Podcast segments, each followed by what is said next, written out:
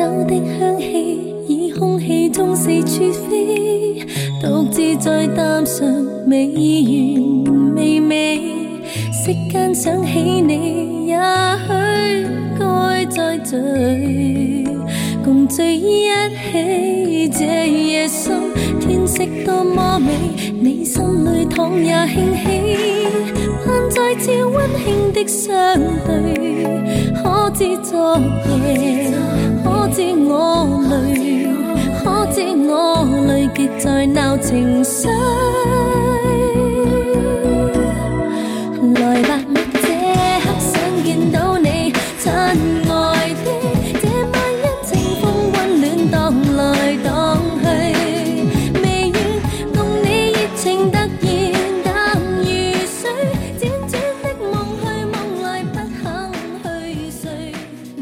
大家好，欢迎收听八月份的月报通信，我是秋实。Hello，大家好，我是小林。本期节目由 Tizo 通勤耳机独家赞助播出，我们有赞助了，谢谢大家，谢谢大家，都靠着大家的抬举。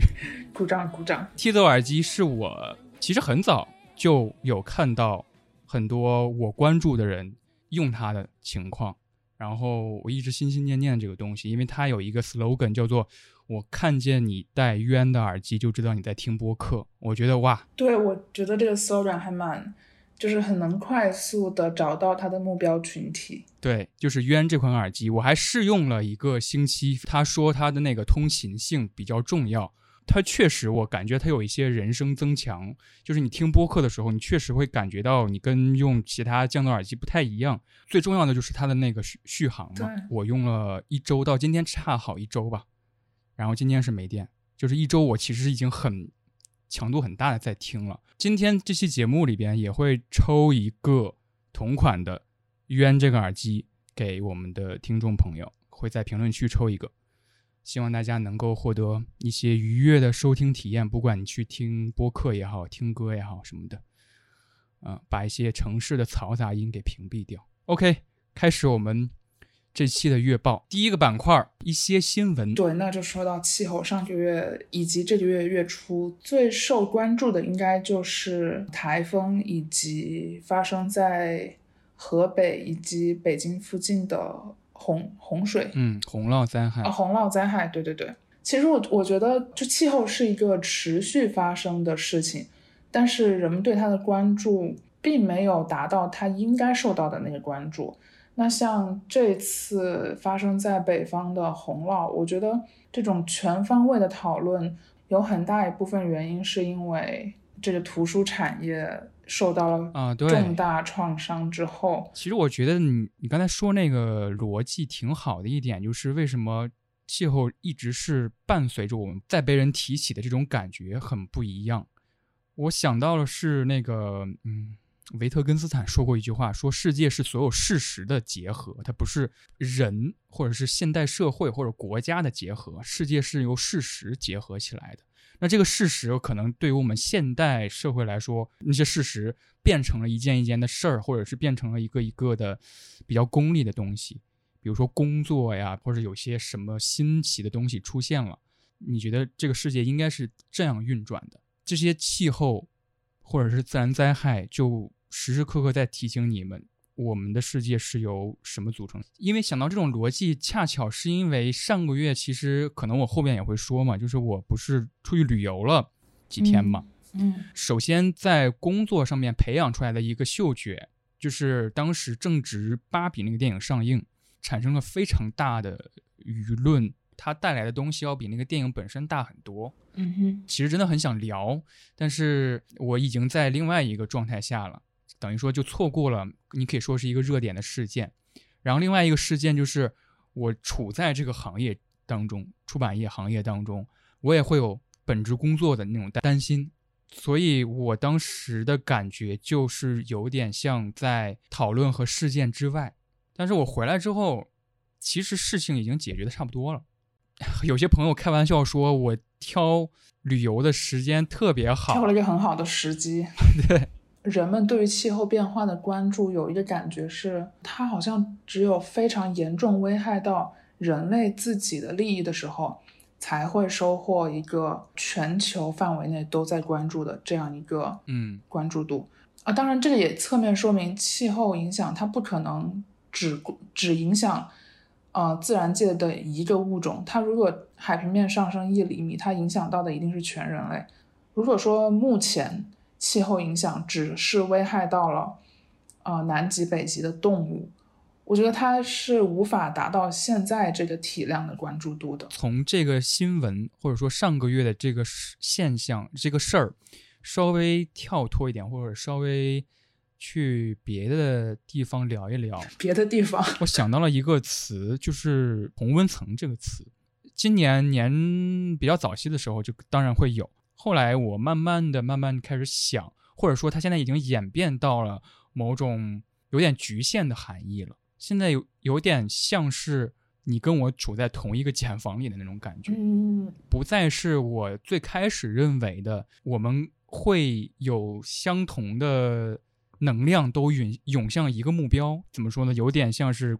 关起门来说自己的事儿的那么一群人。哦，我我我懂你这个逻辑，然后给我的感觉是你认为同温层目前已经慢慢变成了一个。贬义词，至少是中性偏贬义的这样一个词。对，中性一点。怎么说呢？我觉得可能在我的认知里面，目前对同文层还是一个比较偏，也也不能说是褒义，但就是对我并不觉得它是一个坏事。因为如果说我觉得你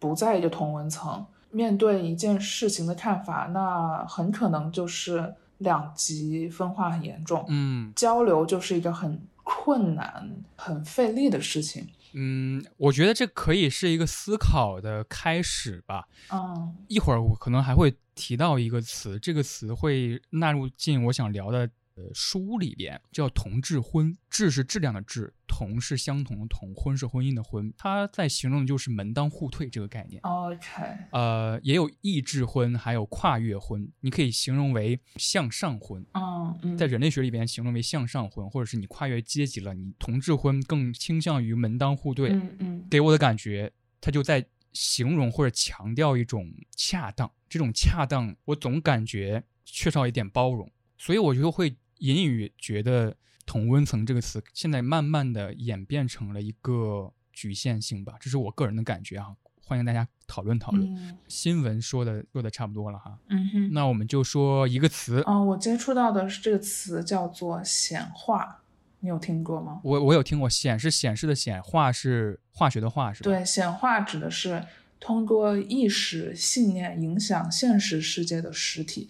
可以看作是一种心理和精神的暗示。啊、就当自己产生一个愿望的时候，在心里告诉自己，我有那个实现愿望的能力，并且我已经实现了。然后在我的行为上具具象化这种愿望，比如说在纸上写下来我我想要实现的那个目标，或者是说想象自己实现目标之后会是什么心情，并且以这种心情在现实生活中行动。我觉得这个词可能和吸引力法则有一些相似的地方，比如说都很强调一种积极的心理暗示，但是显化可能它更强调一种我本来就拥有实现这个愿望的能力，嗯而吸引力法则可能是我很清楚我离我想要的那个东西还有一定的距离，我目前是无法达到那个程度的，但是。呃，通过我的不断努努力，或者是不通过我不断想要这个东西，那个东西也会慢慢靠近我，就这样子的。嗯我不知道这样解释合不合适，但是也是这期月报的一个 callback，是不是可以联系到上个月的 BDE 啊？就是你 我 认为自己有有一个 big dick，然后你外化到外面的一种 energy，嗯，OK，就是那种。不过你这种显化，其实让我想到的是上个月确实也算是一个新闻事件吧，就是发生在算是播客圈嘛，就是身心灵嗯嗯，对对，这门生意，就是被人揭露出了他的一些很邪恶，甚至是很歪门邪道的一些行径。身心灵由来已久的一个算是什么灵修吧，然后它里边就会谈到解放你的消费观吧，类似的，比如说我现在可能还没有钱消费这个名牌，但是好像给自己暗示，借款、贷款或者是怎么样也好，我可以买到它，因为我配它，所以这就会诞生出了很多金钱扯不开的一些 一些丑闻吧，可以说是，因为它里边会培养你更兴奋的那种消费观。你觉得这样算不算是一个显化的劣质表现？劣质表现。我对身心灵其实，说实话，我之前对他是有一定偏见的。哦，哇，也许它是一个非常有科学依据的东西，但是我之前是一直认为我对自身已经有足够的坚定和自信，嗯我不会再去通过外界的一些东西来寻求一种肯定，因为我自己给自己的肯定就够了。嗯但是最近我也在尝试显化这个东西，真的。我理解的，因为我开就是开播前，我跟小林其实聊了半个小时吧，就是他嗯七月份的状态其实不是很好，因为一直在，可能大家听之前的月报应该也都了解吧，就是一直在申请学校。其实其实大家知道每个阶段都有每个阶段别人不可知或者是无法感同身受的痛苦。我不知道显化对你来说有没有帮助？吸引力法则可能给在我看来是强调自信的一个东西，但是显化更多的是关注在那个结果。嗯，就吸引力法则可能关注于过程，但是显化更注重结果。那目前因为我也还没有收到一个确定的结果，我也没有办法说这些显化对我来说是是不是有效的。而且我在网上就是在搜索关于显化的一些呃信息的时候，看到很多人分享他们显化的例子，比如说他们很想得到一份工作，或者是很希望喜欢的人和自己表白，或者是就这些就是感情、工作或者是金钱上的东西。我会越来越对它存疑，因为我不知道这个究竟是你自身努力在起作用，还是真的有那么一个嗯力量在帮助你。比如说工作这件事情，百分之九十五是靠个人努力去达成结果的。但是我想要那个我喜欢的人来跟我发消息，或者是我暗恋的人跟我表白，这个，这个，他不是靠一方的努力就可以达到的。有点主观唯心了。如果他真的跟你靠你的力量的话，可能听众当中有更就是对显化有更深了解的嗯朋友，也可以在评论区指出我们刚才这番讨论当中有没有什么，比如说不正确的东西，或者是你有更细节的了解，也都欢迎在评论区当中分享。嗯，或者是大家可以聊一聊，就是在一个事情未尘埃落定之前，你更愿意相信你靠自己的努力是能够达到一个结果的，还是拥抱一切可能的？对，而且显化当中有一个句式，就是宇宙会帮我一起实现我的目标，或者有的人会说天使会帮我一起实现我的目标。但是我作为一个非常，嗯，唉，我又怕这样说了之后，宇宙就拒绝了我的那个要求。我觉得这好像这好像身心灵里边的一一个描述呀、一个阐释啊。宇宙和天使嘛，对啊，身心灵里边会说，信用卡这个东西是宇宙爸爸的爱。嗯，那它可以用身心灵来解释一切经济 活动吗？我不知道，我其实了解很少。我们可能都是入门的那个级别。OK，那你来说你的词吧，我这个词叫做 Swiftnomics，斯威夫特经济。让我猜一下，这个斯威夫特是不是指泰勒·斯威夫特？没错，呃，这个其实是那个 Urban Dictionary 在七月底还是八月初了收录的一个词，它指的就是泰勒·斯威夫特今年三月份开始的全球巡演之后的一个嗯现象。我不知道你有没有关注到相关的信息哈？泰勒·斯威夫特一直在创造一个，好像在创造历史，因为他现在还在巡演当中。亚洲是选择了东京和新加坡，对，好像是在西雅图站的时候，因为现场粉丝蹦得太嗨，引发了当地二点三级的地震。这这个新闻我当时这已经有点听起来像洋葱新闻了。对震撼到我了。我先跟大家解释这个词哈，就是它是指，当然是泰勒·斯威夫特这个歌手办巡演的过程当中带动了当地的经济。当时官方给出的定价，座位定价是四十九到四百九十九美元，呃，四百四十九美元。VIP 的票是高达九百美元。当时那个购票机器，我不知道那个我我有点忘记那个国外的购票机器叫什么了，涌进了一千四百万粉丝抢票，就是很恐怖的一个数字，巨恐怖，有多恐怖？一会儿可能我会聊到斯威夫特经济为什么是一个我想说的词，就是十年之约。我我我，对对对对对，呃，TFBOYS 的那个抢票也是非常之恐怖了。当时涌进西安的有四百万四百万人吧，那就是已经国内霸占热搜一周的级别了。呃，巡演总收入说是历史上票房收入最高的演唱会，有可能会达到十五亿美元。对我刷到他给卡车司就是巡演的卡车司机开的那个奖金都是十万刀，还不包括他们的基础工资。就是好像五十位左右的卡车司机，嗯，成形成一个词，也是因为它对当地经济的影响实在是太重了，以至于有一些城市，比如说你这周巡演到我这个城市了，这周我这个城市的名字会改改名叫斯威夫特市，对对对，我我有看到这个。那匹兹堡把自己改名斯威夫兹堡。其实我就想说，TFBOYS 十年之约的这个西安的演唱会嘛，大家可能频繁的刷到了他的很多消息，包括有一些很离谱的消息，甚至可以当做演唱会笑话吧。比如说现场会有保安的名额，嗯嗯，也可以买的，就是几万块钱买一个保安名额，然后他会照顾自家粉丝，让让你能够比较轻易的把自家的灯牌带进演唱会场地。我想说的是，我那周末恰巧去了西安，对你当时正在西安，我还说你跟无数 TFBOYS 粉丝共同呼吸着西安的空气。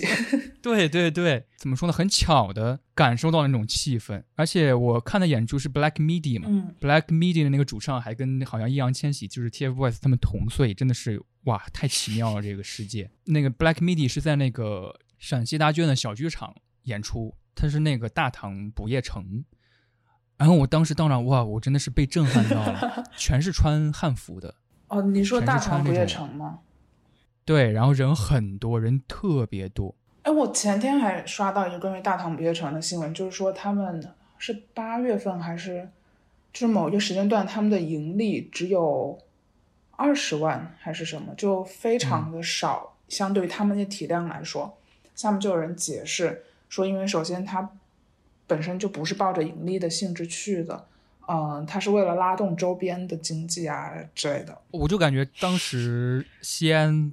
的太饱和那种对很肿胀的感觉，好像那几天每天的西安的创收都是往亿走的。我觉得这个跟泰勒·斯威夫特去的那些城市可能，呃，差不多吧。我当时 Black Black Meeting 那场演出结束完之后，都已经一点多了。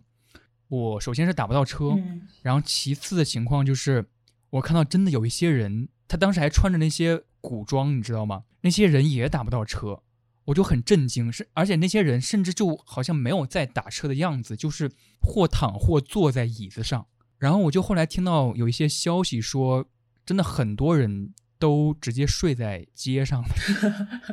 宾馆已经好像容纳不进，爆满了。我觉得，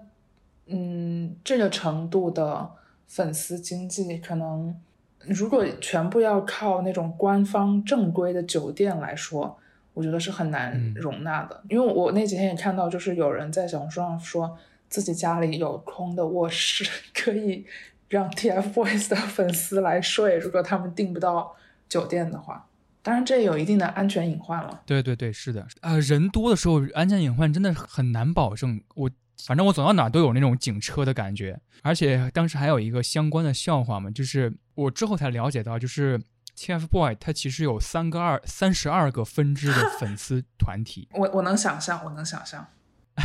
比如说团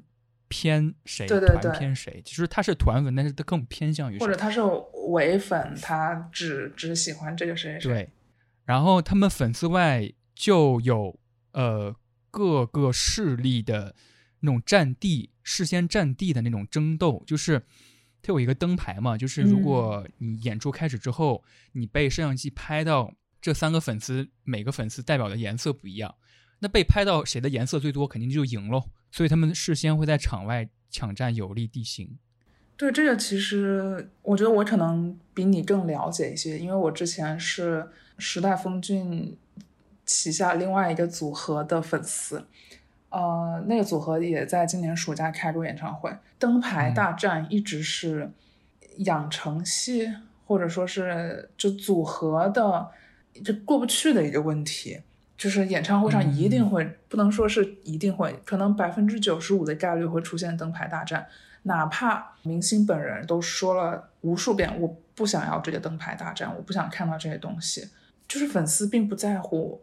他喜欢的这个明星怎么说，他带这个灯牌进去，包括灯灯牌大战的意义，不是为了给明星看的，而是为了给其他粉丝看的。对。如果说我真的听了我喜欢的这个人说不要带，好，我就不带了。但其实我其他的人还是带了，然后最后我们我们家打引号，我们家最后最少，那就成了笑柄了。对我看到一个评论说，这是正主来劝架都要挨两巴掌的 程度。对我应该是六月初吧，我看那个我当时还很喜欢的组合他们的线上演唱会，就是到了最后那个呃 anchor 的环节。就是明星在台上说了，嗯他是真的，他 literally 说了应该有七遍，说你们把灯牌关掉，我我不想看灯牌，嗯，就是这样直白的又重复说了这么多遍，下面没有人关灯牌，对，就是一个非常我喜欢你跟你没关系的感觉，啊 对，有点这个意思了。怎么说呢？我我之后。看了很多视频在讲解这回事儿嘛，然后我觉得真的非常厉害，好像确实如你所说，站在舞台上的这三个人好像不是今晚的主角一般的那种感觉。对，嗯，他们只要保证这场演出没有出任何差错的完成，他们在那儿就行了。因为那个抢灯牌大战确实出现了一些治安方面的问题，比如说有推搡的斗殴的事件，然后很多人就喊话西安警方嘛。对于这种承办大事儿的能力怎么这么薄弱？甚至还有一些喊话十三个朝代的，我就在微博上艾特艾特西周，艾特秦朝，艾特隋唐，就说你要给给西安一个交代啊！对，当时就是说秦始皇都无法统一 TFBOYS 粉丝的灯牌大战，当然也会有很多谣言了，就是比如说。它的票价能贵到二百万一张的前排座，开始传播这些消息，都把它当成一个奇观来看。其实重点都在票价上嘛，作为一个谈资。但其实斯威夫特经济谈的并不是这回事儿，其实跟票价无关，而是它能够带动一个城市的经济。我大学有一门课，就是好像就叫市场经济学，是一个英国人给我们上的，还挺有意思的。他就谈到一回事儿，其实这回事儿也有点。是我最近了解到的一个新知有关系。他当当时谈到的事儿就是，其实让影院赚钱的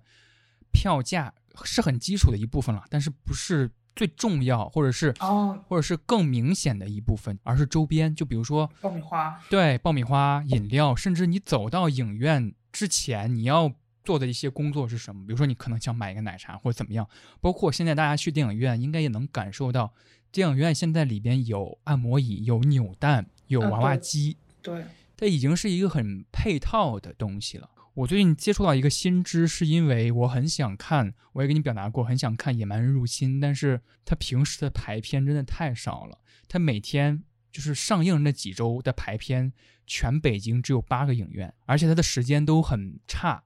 要不就是三四点钟我正在上班，要不就是十点之后，嗯，而且都是很远，比如说顺义什么地方。我有一个朋友，他发了一个朋友圈，说他知道最近大家都看想看这部电影，但是排片很差。你其实可以包场看电影，而且包场其实没有我们想象中的那么贵，一个座位大概是三十五到五十五左右，那就是正常票价的价格。就是我们买票现在可能买票六七十、七八十都是非常常态的一个状态，但是你要能保证最低的上座率，就是你要跟影院沟通最低上座率。再乘以你这个非常普通平价的这个价格，你就能把这个呃放映厅给包下来，对你就可以看这个电影。你知道，这让我有点后悔，我我没有去那个《野蛮人入侵》在武汉的一个放映活动。我之前买了票，但是我那天下午在开始前三个小时，我实在是太懒了，然后我就没有去。我今天刷到，就是我非常非常非常非常想看的那个电影，就是《Past Lives》过往人生，好像出资源了。哇，本来是说九月初会出蓝光，就是，但是它它应该是今天上了流媒体嗯，还是什么，反正呃，应该马上就可以看到了。太好了，哦天呐，这是不是在传播盗版？真的想看一些东西的时候，嗯，只能用我们共产主义的武器来获得了。OK，下一个一个电影，OK，我要说的这个，呃，其实也不是一个电影，是一个综艺。因为上个月说实话也没有怎么看电影，这个月也没有怎么看电影。嗯，这综艺是一个我很一直都很喜欢的综艺，叫《毛血旺》，啊，毛血 旺，或者叫《毛血旺》。嗯对，是李雪琴和毛不易担任固定主持，然后每一期都会有不同的嘉宾，一般都是这两个人的朋友来他们家里做客，一起聊天、做饭。嗯，属于是慢中慢 慢综艺慢综艺的那个分类。我觉得它是国内的综艺节目当中少有的做到了娱乐、放松、有趣，并且没有很强的表演性质。也不像是同为慢综艺的那个叫什么《向往的生活》嗯那样子有很强的秩序感，嗯而且在就是这个节目的聊天环节，经常会讨论一些非常有进步意识的一些内容。七月里面有一期嘉宾是戚薇，然后他们在客厅聊天，聊到了性教育这个话题，就是包括性别意识、安全期保护措施等，就是他们会很用一个东西它本身的名字来描述这个东西，比如说月经就是月经，它不是大姨妈，对对对，卫生巾就是卫生巾，而不会用一些就是其他的称呼来把它那样子划过去。嗯对，就是月经羞耻这回事儿嘛，就是对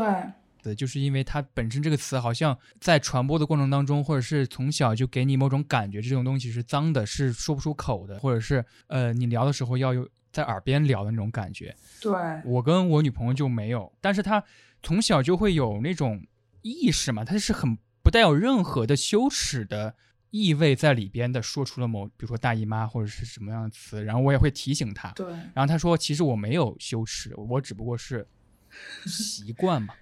对，还而且之前有一期是杨天真来当嘉宾，然后杨嗯。天真跟李雪琴也聊到，就是因为因为这两个人可能体型都不是大家一直以来对艺人那个传统标准下的体型，然后这两个人就说到，因为因为发育早，然后为了让胸部看起来不是那么明显，姿态就不好意思把肩膀打开，嗯，导致看起来就会一直显得比较含胸驼背。就这些话题在日常生活中其实非常普遍，但是在电视上又很少出现。但是在《毛血旺》这个节目里面，嗯，它以它本身的形式被表达出来，嗯，所以我觉得不管是嘉宾还是主持，都在传递很真诚的表达以及内容。嗯而且因为这个节目，它不是那种大投资、大体量的那种，观感上也没有那么强的距离感，就不像说是有的节目可能呃十个大牌明星在台上打水仗这种。我觉得不是大制作，可能也恰巧是它能够有一些表达的前提吧所。以，总之我很喜欢，也很推荐这个综艺。你这样，你最开始那个形容有点像，呃，我听的那个播客叫 Nice Try，我可以把播客做成综艺吗？这会不会是一种播客的新播客有生态？有综艺啊，播客一直在做综艺啊，哦 对，有综艺，比如说什么恋爱综艺吧，就是用播客的，哦反正我知道的是，哦哦就是对就是只用声音来认识别人，可不可能？嗯好，我说的这个也不是一个电影，是一个剧。要说七月份看的什么影视的话，值得说的可能一会儿我们会提及，比如说《封神》或者是《芭比》。但是如果说个人经验出发的影视，其实也挺普通的。这个日剧叫做《紧急救命》，它集结了四个现在来说不太可能集结的人物：山下智久，还有那个户田惠梨香、新垣结衣，还有一个叫浅梨浅利嗯哼。阳介。然后他们演的这个剧就是一个职业剧，呃，日本的医科大学或者是日本大学的医学部的专业的学生，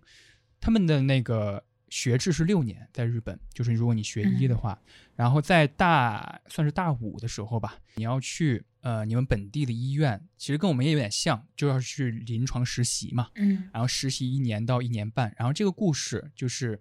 在翔阳大学附属医院来了四个新的实习生。翔阳，呃，大家如果看《灌篮高手》的话，应该知道翔阳也是一个一，我记得如果没错的话，翔阳的队服应该是绿色的。啊，总之就是他们四个人作为一个准医生，他们的故事，而且他们的科室是呃急救。戏剧性的来那个来源，最开始就是他们有一个急救直升机，叫做 Doctor Heli。每一个实习医生都把每一天能够坐上那个急救机去现场急救的这个名额，或者是这个这个殊荣，看得非常非常重要。嗯因为每个直升机能坐的人很少，你还要运送患者，啊然后只能做一个主治医生，只有一个护士席位和只有一个实习医生席位，所以他们四个人似有似无的也是一个竞争关系。然后这个 Doctor Hedy 每天急救大约是七到九个病例，四个人性格也不同。山下智久演的那个人就是算是现在来说应该算是性性张力吧，就是比较 沉默。技艺很高超，就是他能力应该是最强的，上飞机也上的次数最多。然后新垣结衣，他演的那个角色的爸爸是一个很有名的医生，他那个角色本身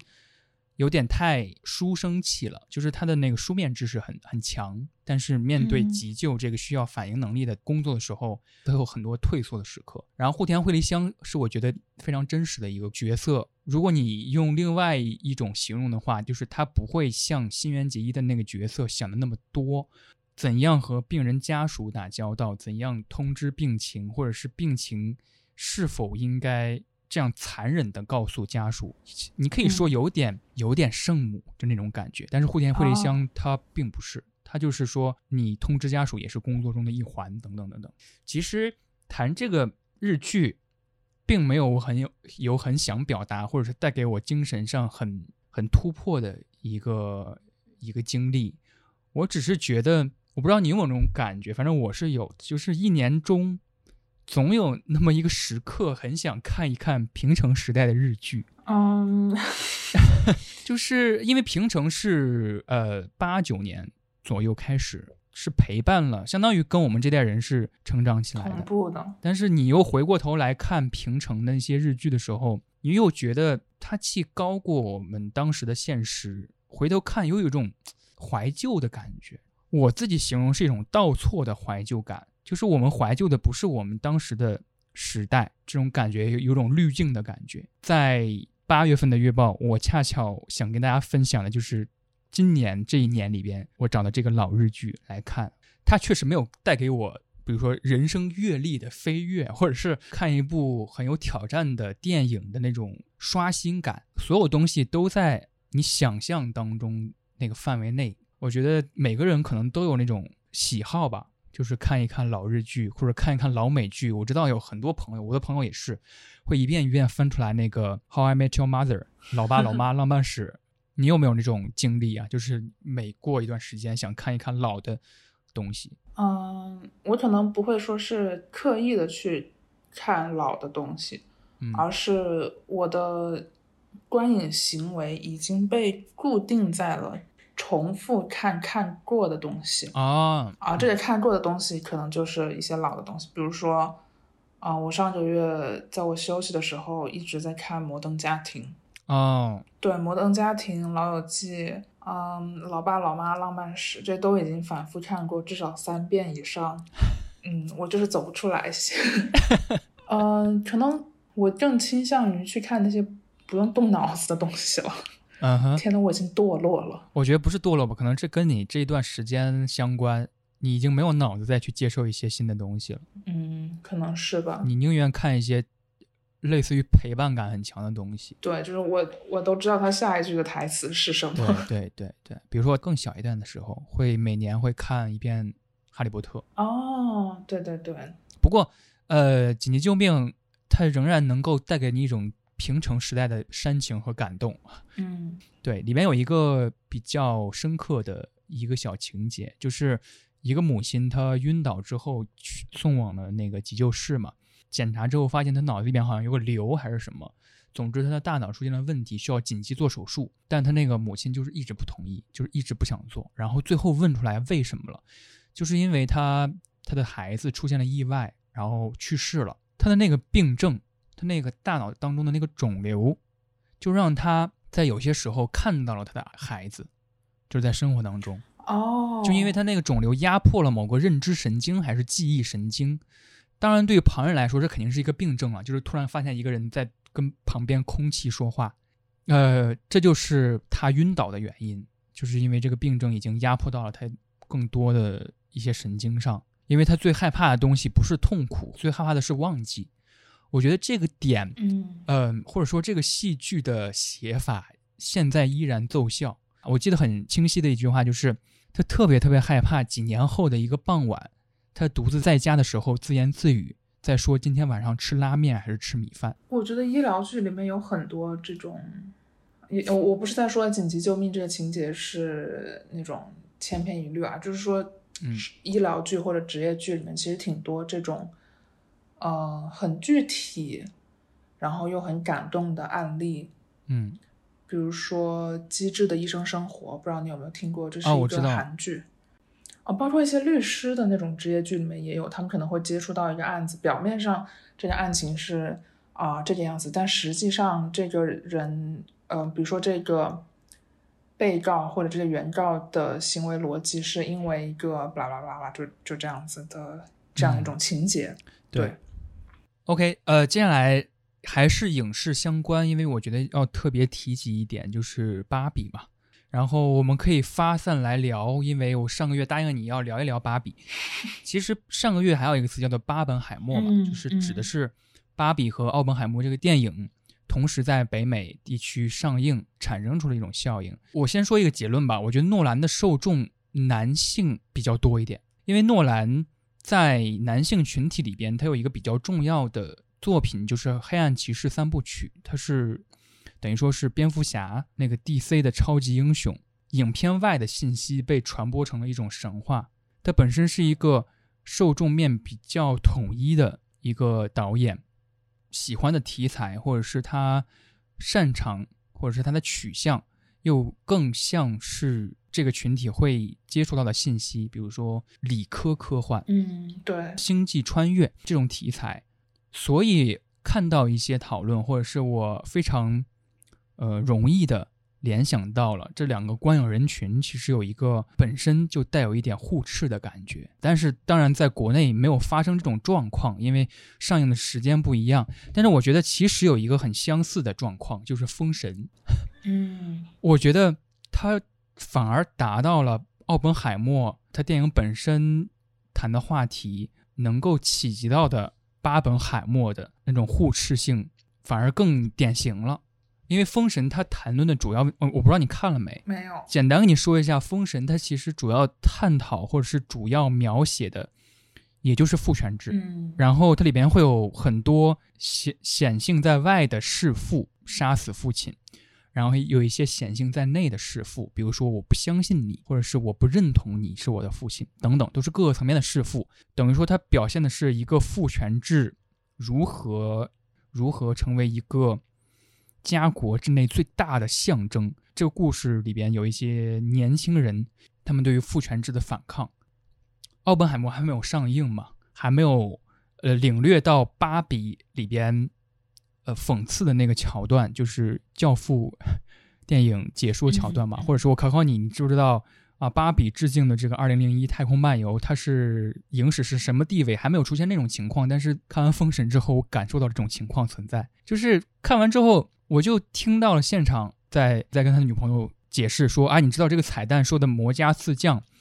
魔力红、魔力青，他们都是战力如何吗？或者是他们，你知道他下一步会怎么讲吗？或者怎么怎么样的？怎么说连接起来的观影经历还挺有意思的。因为芭比对我来讲，我觉得它还是一个喜剧片。对当时的舆论已经产生出了一种一种氛围吧，就是好像男的都会看这部电影感觉到冒犯，因为有一些新闻啊，有些人就会中途离场什么的。但我觉得在这个舆论场当中更多人，或者是表现出来抵制这部电影的那部分人，我试图理解他们这个逻辑。他们那个逻辑并不是被这部电影所破防的，它更多的是这部电影讲的是这个事儿，这个事儿我不至于破防，但是你说我因为这个事儿破防了，所以我破防。嗯，因为他觉得他并不是这样一类人，这是不是就是像唐山打人事件之后，有人说，呃，就是在指责男性的这种暴力的时候，有些男性同男性会说，我我被冒犯不是因为你说我有暴力倾向，而是我本身不是那样，但你把所有男性全部都归为在一个同样一个群体下，嗯，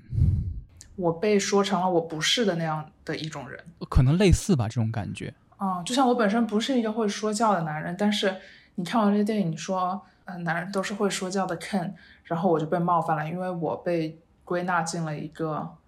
我并不是的群体。嗯，我觉得这些东西恰巧体现在了一个一会儿我想说的那本书里边给我的感觉。对于我们来说，就是大陆的观众来说，我们实在是对于这种表达太陌生了，或者是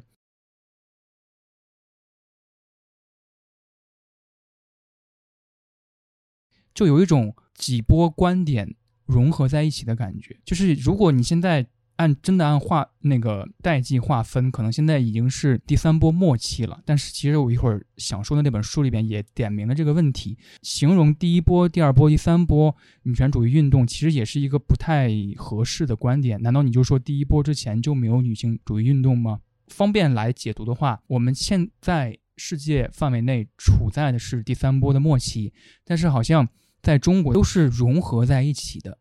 所以这就产生出了我说的这个问题跟你回答的东西不是一件事儿的感觉。就比如说我在说的是要求第三波这个运动所要反抗的东西，比如说第三波现在会纳入更新一点的形态，比如说酷儿，或者是在讨论工作当中的压迫。可能你对面的那个人他在用第一波的事儿来回答你，比如说啊，你要平权，难道现在女性不能打工吗？这样的回应，这就产生了我我要的东西和你回答的东西不是一个东西。但是我们现在所处的这个环境内，有些东西它自然被社会改正或修正了，有一些东西它即使修正过后，还没有达到真正的知行合一吧，有点各说各话。我觉得就是回答我需求的那个人，他没有变。是的，我要的东西在不断进步，也不能说更合理，就是尽管我提出的需求更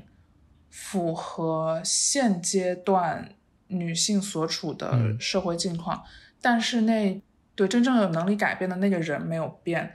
所以说他对我提出的需求给出的方案也不会变，可能没有办法真正触及到我的需求，他只是在打擦边。我的这种感觉就是，嗯，所以现在就会产生没有了解或者没有试图了解的，他逐渐逐渐就已经赶不上趟了，就是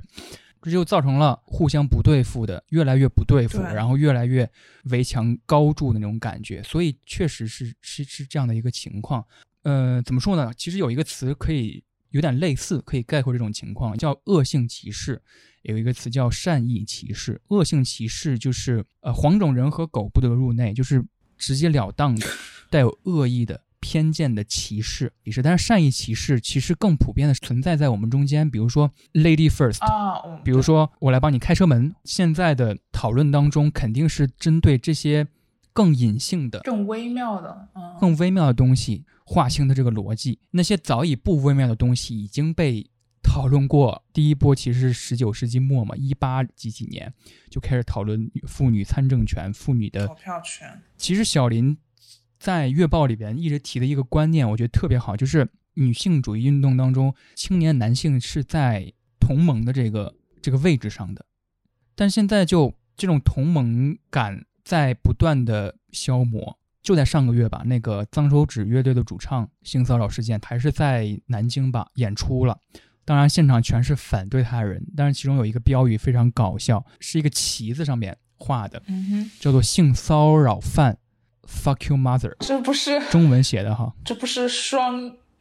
一方面这样，一方面又那样。对对对，这就是一个很微妙的嗯，这个问题，仍然在我们现在这个社会里边还存在。一本书，那就你先吧。书这一趴我非常的纠结，因为我我上个月过得非常枯燥且痛苦。就尽管是在非常密集的做阅读这个行为，读了很多东西，但没有一个字是出于我自己喜好而选择的。然后在这些我不想读但是必须读的东西当中，我艰难的选择出了一本叫做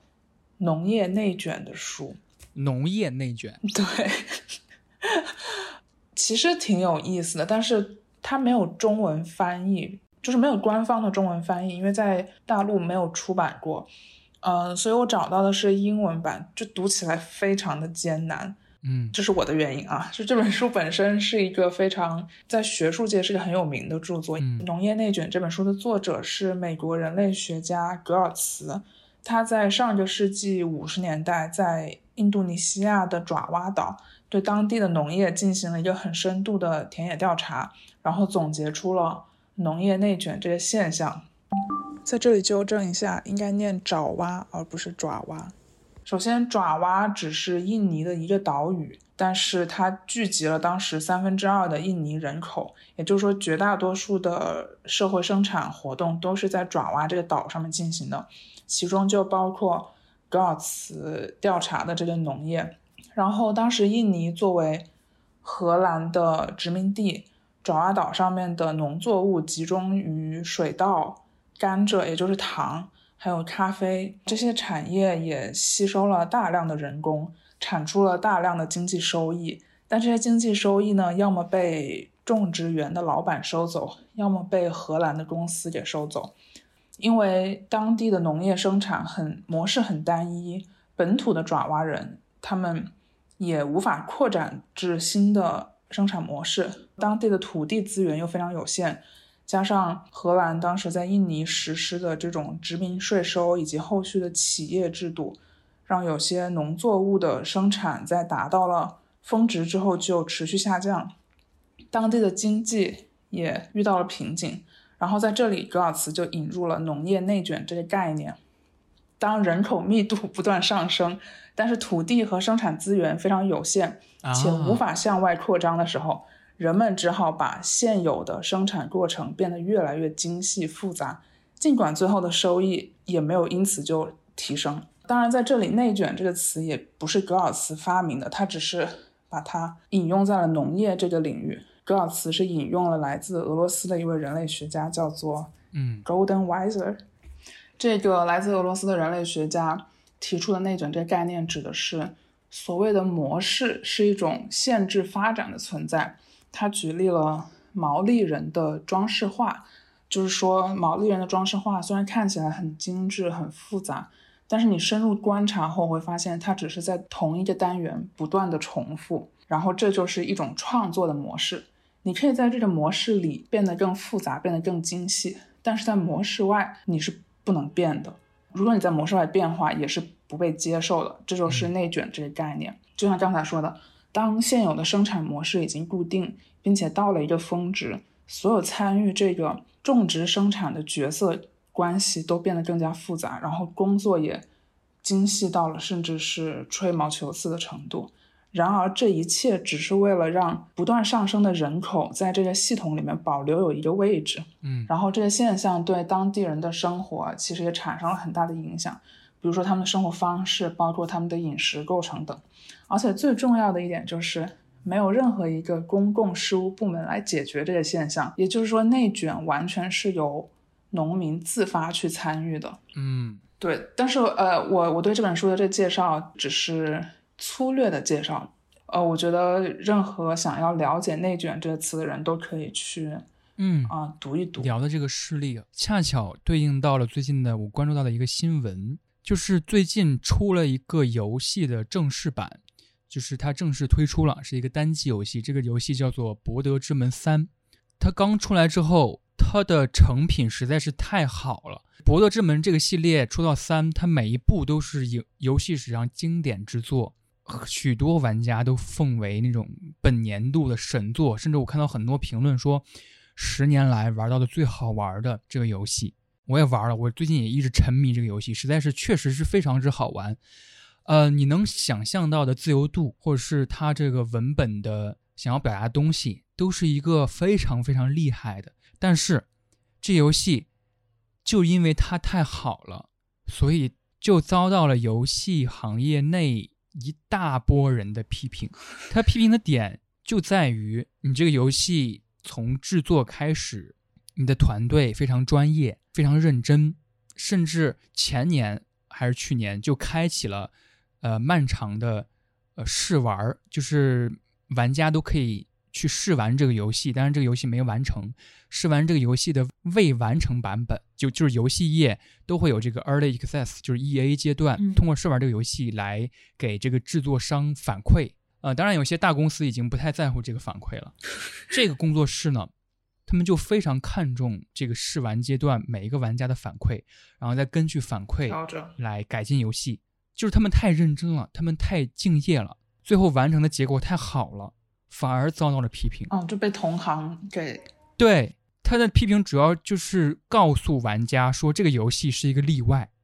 你不能来要求别的工作室和别的游游戏都像他这样。同样的标准。呃，我不知道这算是拒绝一种进步，还是他其实在拒绝一种内卷化的一种东西。你应该允允许没有那么认真的人，他们仍然能够在这个行业混下去，并不像我们想象的那样啊，一个行业好像出来一个救世神作，然后这些行业内的人本应该感谢他，让更多的人来爱上游戏，但反而是鄙夷他。我觉得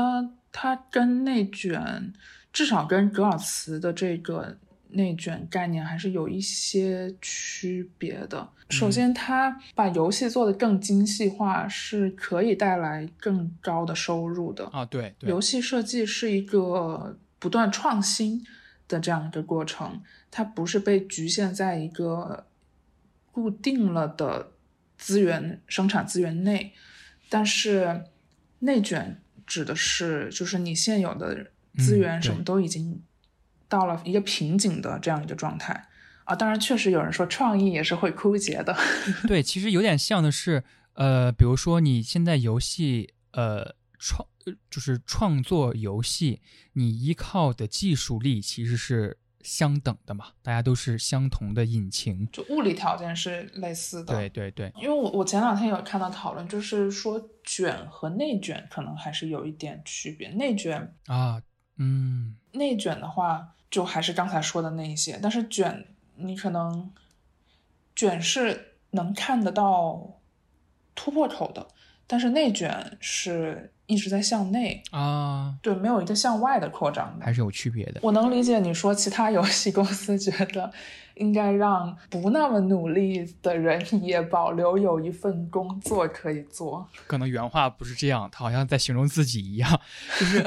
就是没有那样体量或者是没有那样能力的人，也可以也可以做游戏，也可以在行业当中。但其实这个我觉得是一个更理想化的社会，六十分、七十分、八十分、九十分、一百分的人都生活下去。对，就是让偶然误差也有人听，就是 但现在我觉得，就是整个环境下，你不做到九十分以上，你就没有，你就看不到希望。我觉得是这样子的。也许吧。嗯 OK，那我说我这本书，嗯哼，我这本书叫《去他的父权制》，就是跟刚才我说那些，它的封面嗯是不是一个那个很著名的一个那个女性？Yes You Can，对对对对，那个。对那个形象。然后《去他的父权制》这本书我还在读，基本上我想表达的，可能在刚才刚才聊电影的那趴里边有聊过，就是从第一波女性主义运动开始聊起，呃，来跟你聊这件这些。当时社会当中为什么会有反抗？这些反抗的人是谁？他们表达过什么？这样聊下来，你就会有我那样的一个感觉，嗯出现一种堵车或者是一种杂糅的感觉。呃，我可以举个例子，他谈到一八零四年，法国民法典诞生于拿破仑的这个统治时期，被认为是女性权益终结的一部法典。因为拿破仑本身是一个特别厌女的人嘛，他很多次表达过啊、女性是一个副产品，是一个附属品，就好像花园里面的花儿是属于花农的。然后那个民法典里边就会提到，呃，妻子应该服从丈夫，为了获得尊重，可以适当的使用武力以增加其权威。比如说，没有丈夫的准许，妻子不能工作、不能开户、不能提起诉讼、不能参加考试等等。呃，还有妻子出轨被视为犯罪，但丈夫出轨只用交纳罚款等等等等。我觉得听到这儿都会听出来这个法典它的封建所在，践踏人权的那种感觉，都会想要反抗。所以十九世纪末确实那些妇女的参政论者反抗的就是这部法典。但是我想问的，或者说我想提出的这个观点就是，当时有一个反抗者叫做于贝蒂娜。奥克莱尔，他是法国的一个政治家，他提出了一句话，是说民法典在炮轰之后开始松动，是一九三几年的事儿，就是这个夫权也被取消了。但是他说还有太长的路要走。这个人他就说，婚姻其实变成了我们这个时代最有利可图的投机活动之一。他说，婚姻是一笔商业交易，呃，父权的幽灵嘛，对于我来说就是这么一个形容。他说，共同财产默认或者是不动产由谁来控制，这些都不是民法典里再明确的东西了。但是可能经过了某一个时代的传统下来，我们还是那样认为的。比如说，我们经常听到一种说法啊，婚姻是资源整合，对吧？资源整合这个说法有多么像是我刚才提到的那种观点呢？更微妙的东西，好像我们就顺应的接纳了下来。嗯，我可能一直都是对婚姻这个概念存疑的这样一个人，所以嗯嗯我觉得你刚才说的，我都是持比较认可的态度。总之吧，这是我读书，当然我还在学习当中，我还在学习当中，我始终没有觉得 OK 了，可以跟人交流了。嗯呃，说起这本，你就要更要特别提及一本书了，就是也是上个月的，就是《我厌男》这本书。如果我刚开始直接说《我厌男》这本书，可能大家好像跟不上节奏。但是如果我这样聊下来，再聊这本诞生于法国一个女性作家她写就的一个小册子，这非常直截了达了当的表达了自己的观点之后，大家也也许能够呃，就是听明白我我想要表达的这个逻辑。嗯就是在经过这几波之后，肯定还会存在一些人对于整个现状的失望，就会产生出这种情绪。嗯，我觉得这本书大家也可以看一看。就是我觉得理想的状态是女性首先很团结的抵抗这种压迫在女性身上的一些不平等的东西。但现状好像，当然这也已经是一个得到共识的东西，就是城市女性和农村女性现状是不一样，以及她们接触到的信息是不一样的。假设她是一位那种传统路径下的五十位五十岁女性，她有机会认识到自己在婚姻当中究竟得到了什么，以及付出了什么。但是对于农村女性来说，她可能没有这个机会，不仅没有这些机会，她还会把压迫在她身上的东西一直重复的传递下去。我不知道《封神》这个《封神榜》这个故事一直在翻拍，但是为什么是这个导演成功了？我后来觉得，我不知道算不算啊，他是蒙古族的，因为蒙古族他没有那么重男轻女，哦，怎么说呢？女性妇女的地位要更高，所以他把一个父权制的东西拍的没有那么俗气。嗯，OK，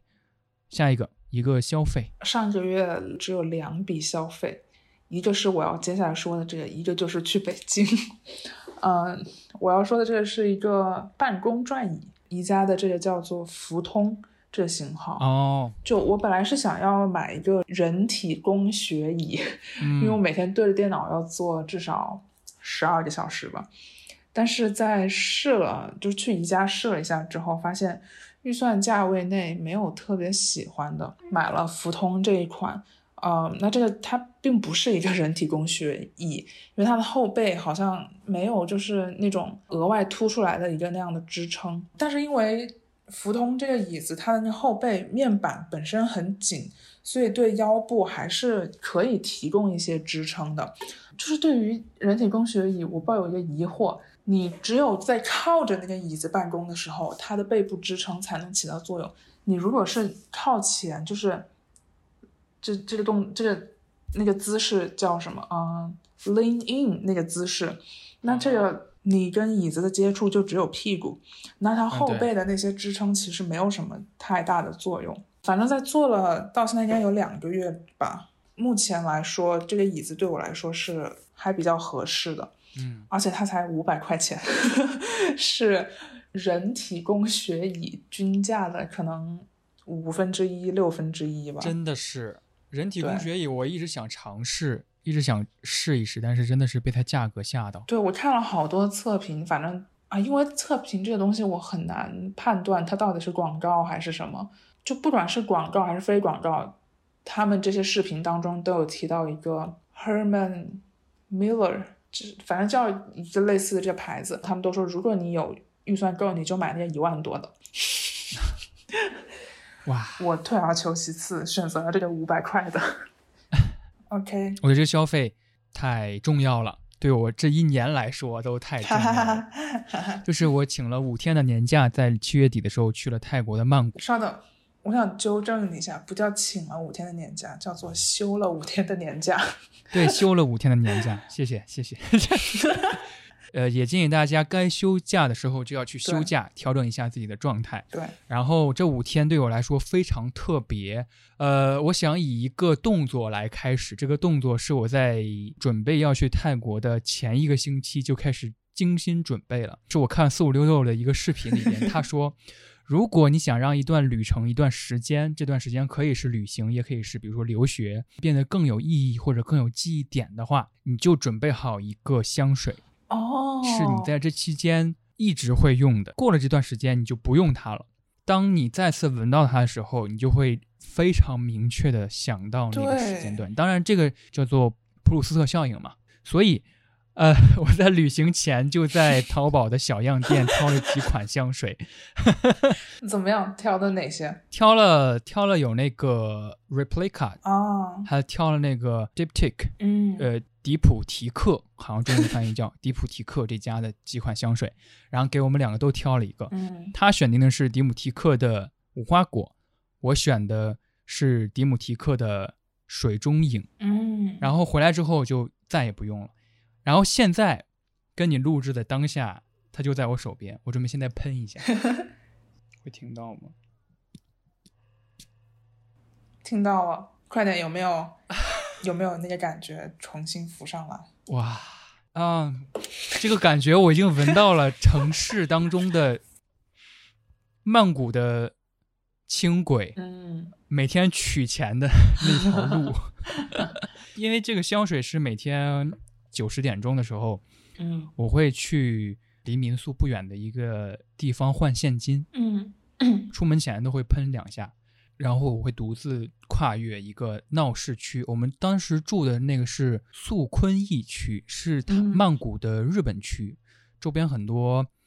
呃日本的商店，还有什么日超啊，还有一些嗯日料店等等，是一个商业化非常非常重的一个地方。我来形容一下那几天的游玩吧，就是刚刚落地的时候，其实我们两个都有点害怕，怕就是曼谷实在是太激昂了，就是它啊曼谷的摩托真的是一个奇观，啊，对，嗯，就是它的主要交通工具就是摩托，那个摩托速度非常快，它是见缝插针的在那个那个车，里边车流里穿行面穿，嗯，那个摩托的轰鸣，真的把我们直接抬升到了一个异界的感觉。不得不引用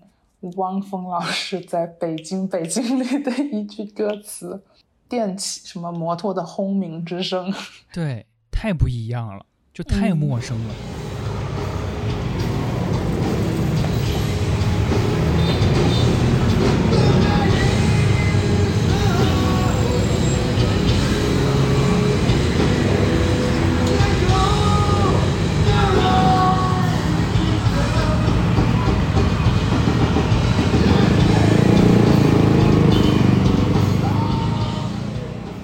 而且我一下飞机，我不是在群里面，就是跟你们群里面聊嘛，我说资本主义的味道嘛，就是一下飞机就能闻到那种香氛，呃，嗯，应该是种很复合的味道，我觉得对对，很复合的味道。有一些合法的东西和有一些不合法的东西混在一起的味道。对于他们来说是合法的嘛。那个街边的那个店铺就像七幺幺一样普遍，对，那些味道是直接冲冲冲向你的面门的。之前大学宿舍也是，因为我住在一个拐角处，然后那个又是一楼，然后拐角处外面就是很多人会聚集在那里做这件事情，然后我也经常会闻到那个味道。但很神奇的是，我总是能在武汉闻到那个味道。那个味道就是一种臭臭的烧树叶的味道。总之，我们都有点害怕，就是那种害怕体现在彼此都感到一种紧张，然后他会，我女朋友就会觉得我们住那个民宿有点恐怖，因为我们那个民宿是在一个咖啡馆的三楼，就是一楼是它的咖啡馆，然后往上第三层，呃，第四层相当于员工宿舍，然后第三层是我们住的那个地方。啊，呃，首先它里边的那个壁画，就是那些挂的画儿都很泰国那种民俗的感觉。哦，哦，嗯，对，衣柜拉的那个门把手是一个佛手，而且那个窗户外边是那个藤蔓缠绕，特别密集，就是没有一点阳光能洒进来。我其实就有一点兴奋嘛，嗯一下飞机就很兴奋，就是越陌生我越兴奋。嗯收拾一下，然后去吃饭的时候就会我就会点菜点很多。我说哇，这个我也想吃，这个我也想吃。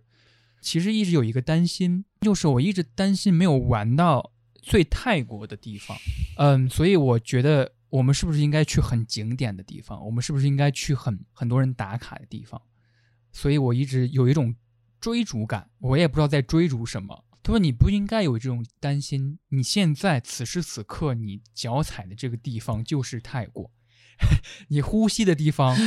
就是这个地方，你现在就在玩。哇，他说的好哲学呀。对对对，你现在就在玩，你现在就在领略，没有所谓的很典型这么一说。哦，然后后来我们就慢慢的打开了，嗯，我们甚至后来还坐了那个看起来很危险、很危险的那个摩托车。哦，一坐上之后，我们就就太喜欢了，太爱了。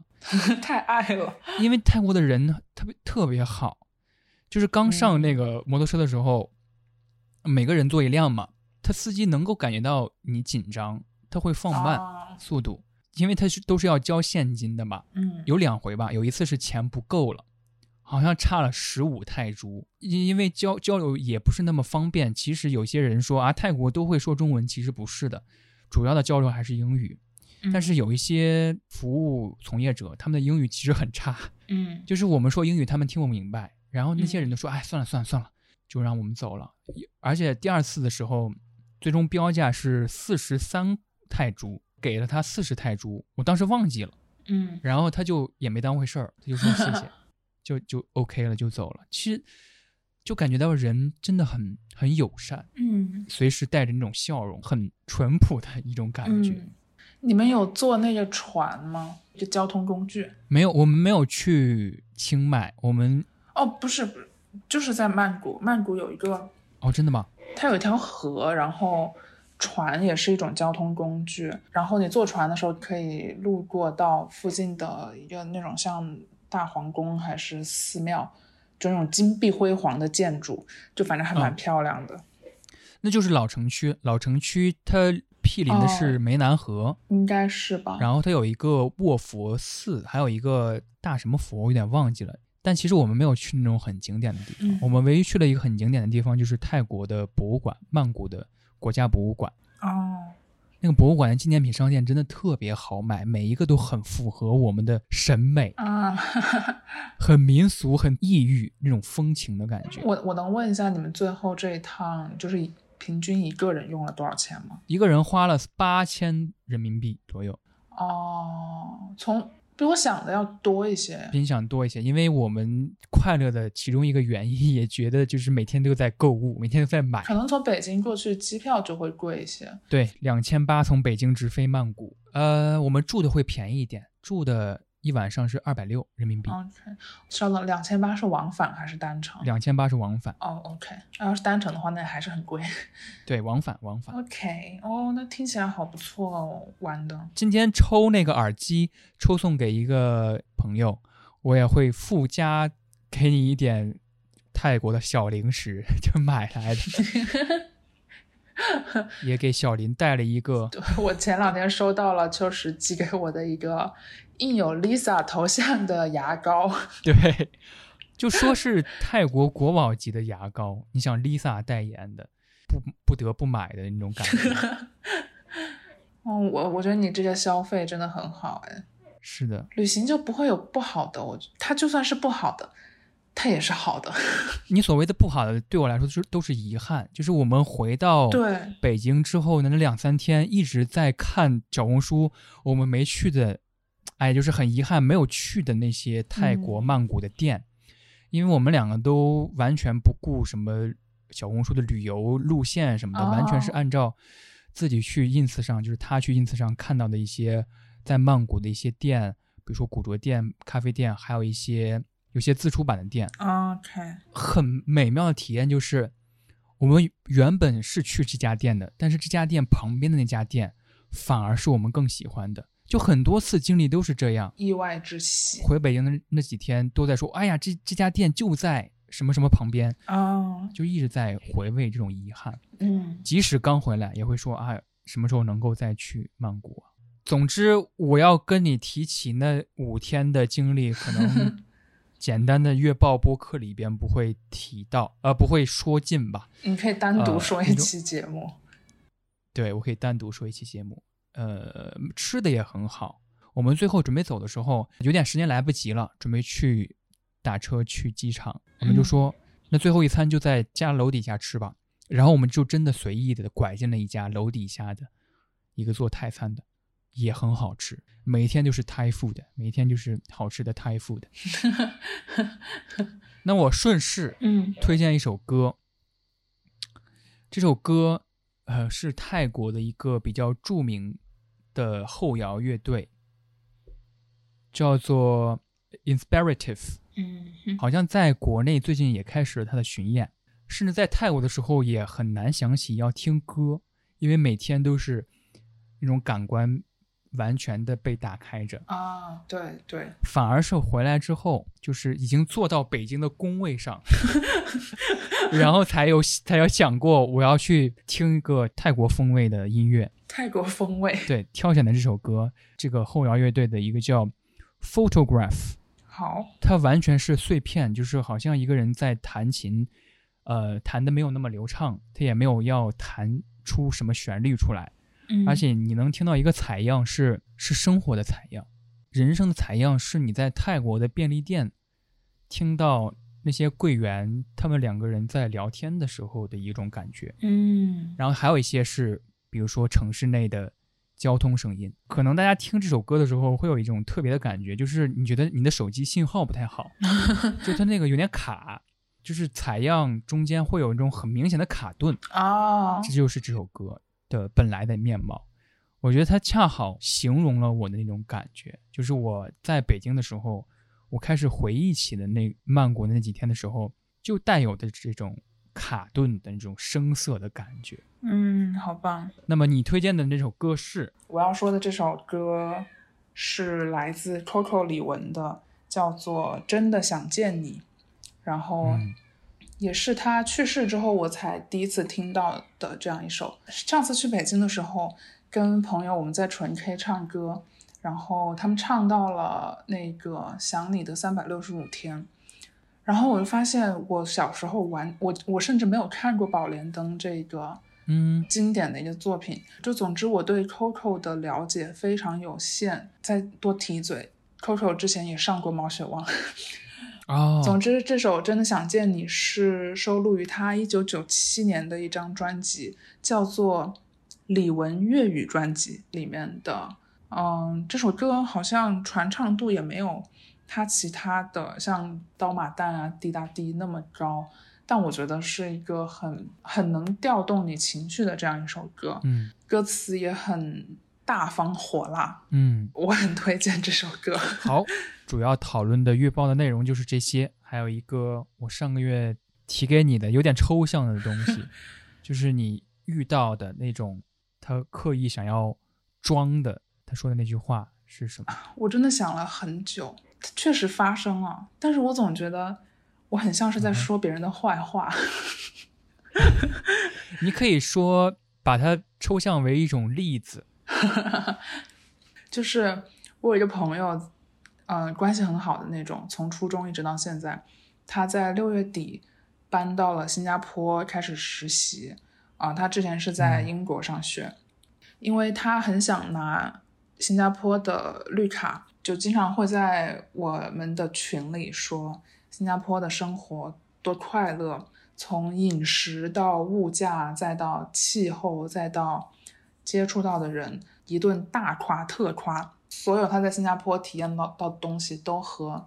国内相比较。每当我跟我在群里和另外一个朋友，就是我们有时候会聊一些跟工作完全没有关系的内容，有时候我们聊追星、聊娱乐这种很轻松的话题的时候，那位朋友都会把话题再引到新加坡有多好，然后会一直就是会艾特我说你什么时候来新加坡，然后我们一起去经典的那个。景点下面拍那种搞笑的打卡照啊，什么什么。就一开始我觉得这个朋友可能比较激动，再加上他也说他在新加坡暂时没有什么，还没有认识到什么新朋友，所以把他的所见所想都毫无保留的分享到了群里。我看到之后其实也没有太多的不适的感觉，但是后来随着我自己状态越来越崩溃，他每说一次新加坡多好，我都会觉得自己在被人提醒。就就给我一种这感觉，谈不到就是刻意的当显眼包这个程度，明白。但是我觉得把所有的事情、所有的话题都引到新加坡的这个事实，让我有一点觉得。总之呢，让我后来稍微感到有一些，对，就像你说的，我没有问你哦，是你自己说的哦。